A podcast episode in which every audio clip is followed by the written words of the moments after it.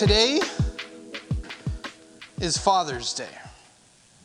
Happy Father's Day. Father's Day occupies a bit of a difficult place inside of our culture.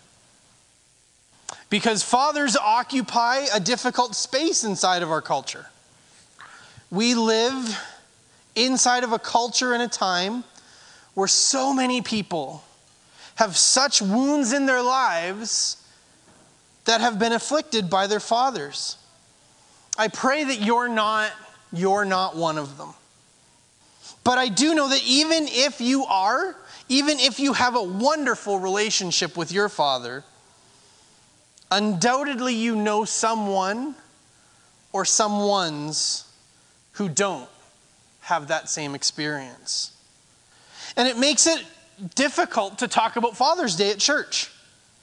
On Mother's Day, it's easier to get up and say, We need to thank God for our moms. We need to thank God for the blessing and the gift that they are. But it's a lot harder to get up in front of a group of people and say, You need to be thankful for your dad today. When so many people don't have that relationship where they can say, I'm thankful for my dad, or that context is a part of their story.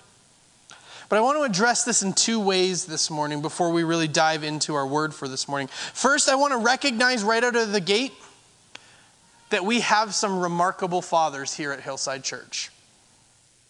And I am so thankful for all the dads here that are doing amazing things for their families and in their families doing amazing things to provide for their families, to love their families, to care for their families. As we live in a time where relationships, relationship dynamics are changing and, and being defined differently, it's amazing to see all of the great dads here at Hillside give so much time to their families in so many different ways. I'm also thankful for the spiritual fathers, the father figures that we have here at Hillside. We are so blessed by the godly wisdom and incredible faithfulness and the spiritual example that we have in the spiritual fathers in our church, the father figures. We have a church with so many good dads, good fathers in it. And because of that, no matter what the beating that men have given the term father over the years, it's so wonderful to see so many who do what they can in their power to earn and to bring that moniker back to the good side. But I was also thinking about the challenge posed in this, because for some, that may have been edifying and building up. And for others, that may have been a challenge to hear.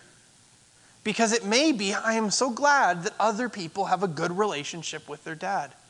But it pains me to know that they do and I don't.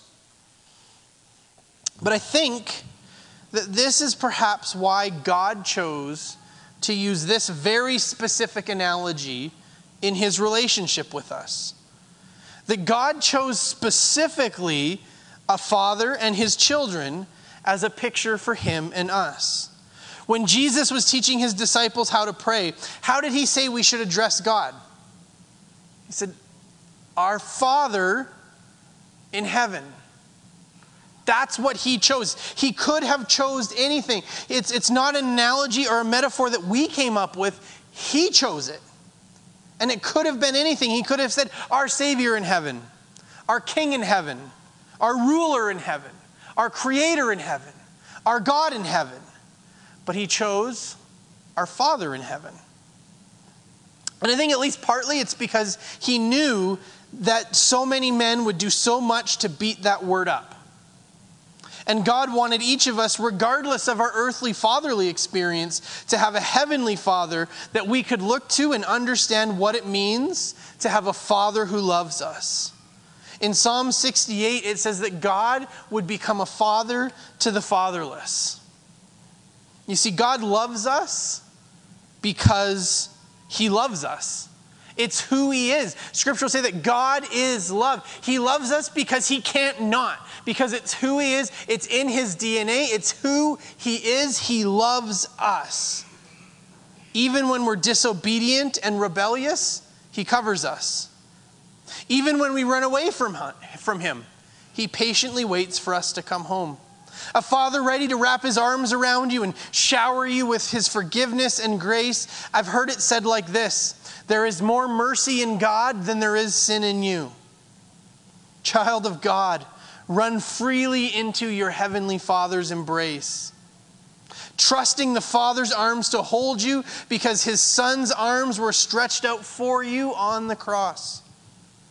He is a hope for the abandoned, a refuge for the fearful, a father to the fatherless. You have a Father in heaven who loves you. Please believe that he calls you his own. And so today I am so thankful for fathers. So many have had such a difficult time with the concept of fathers. And I'm so thankful that so many kids inside of our church will not know that pain because of how good we have, or how good of dads we have here, because of the spiritual fathers, the father figures in our church.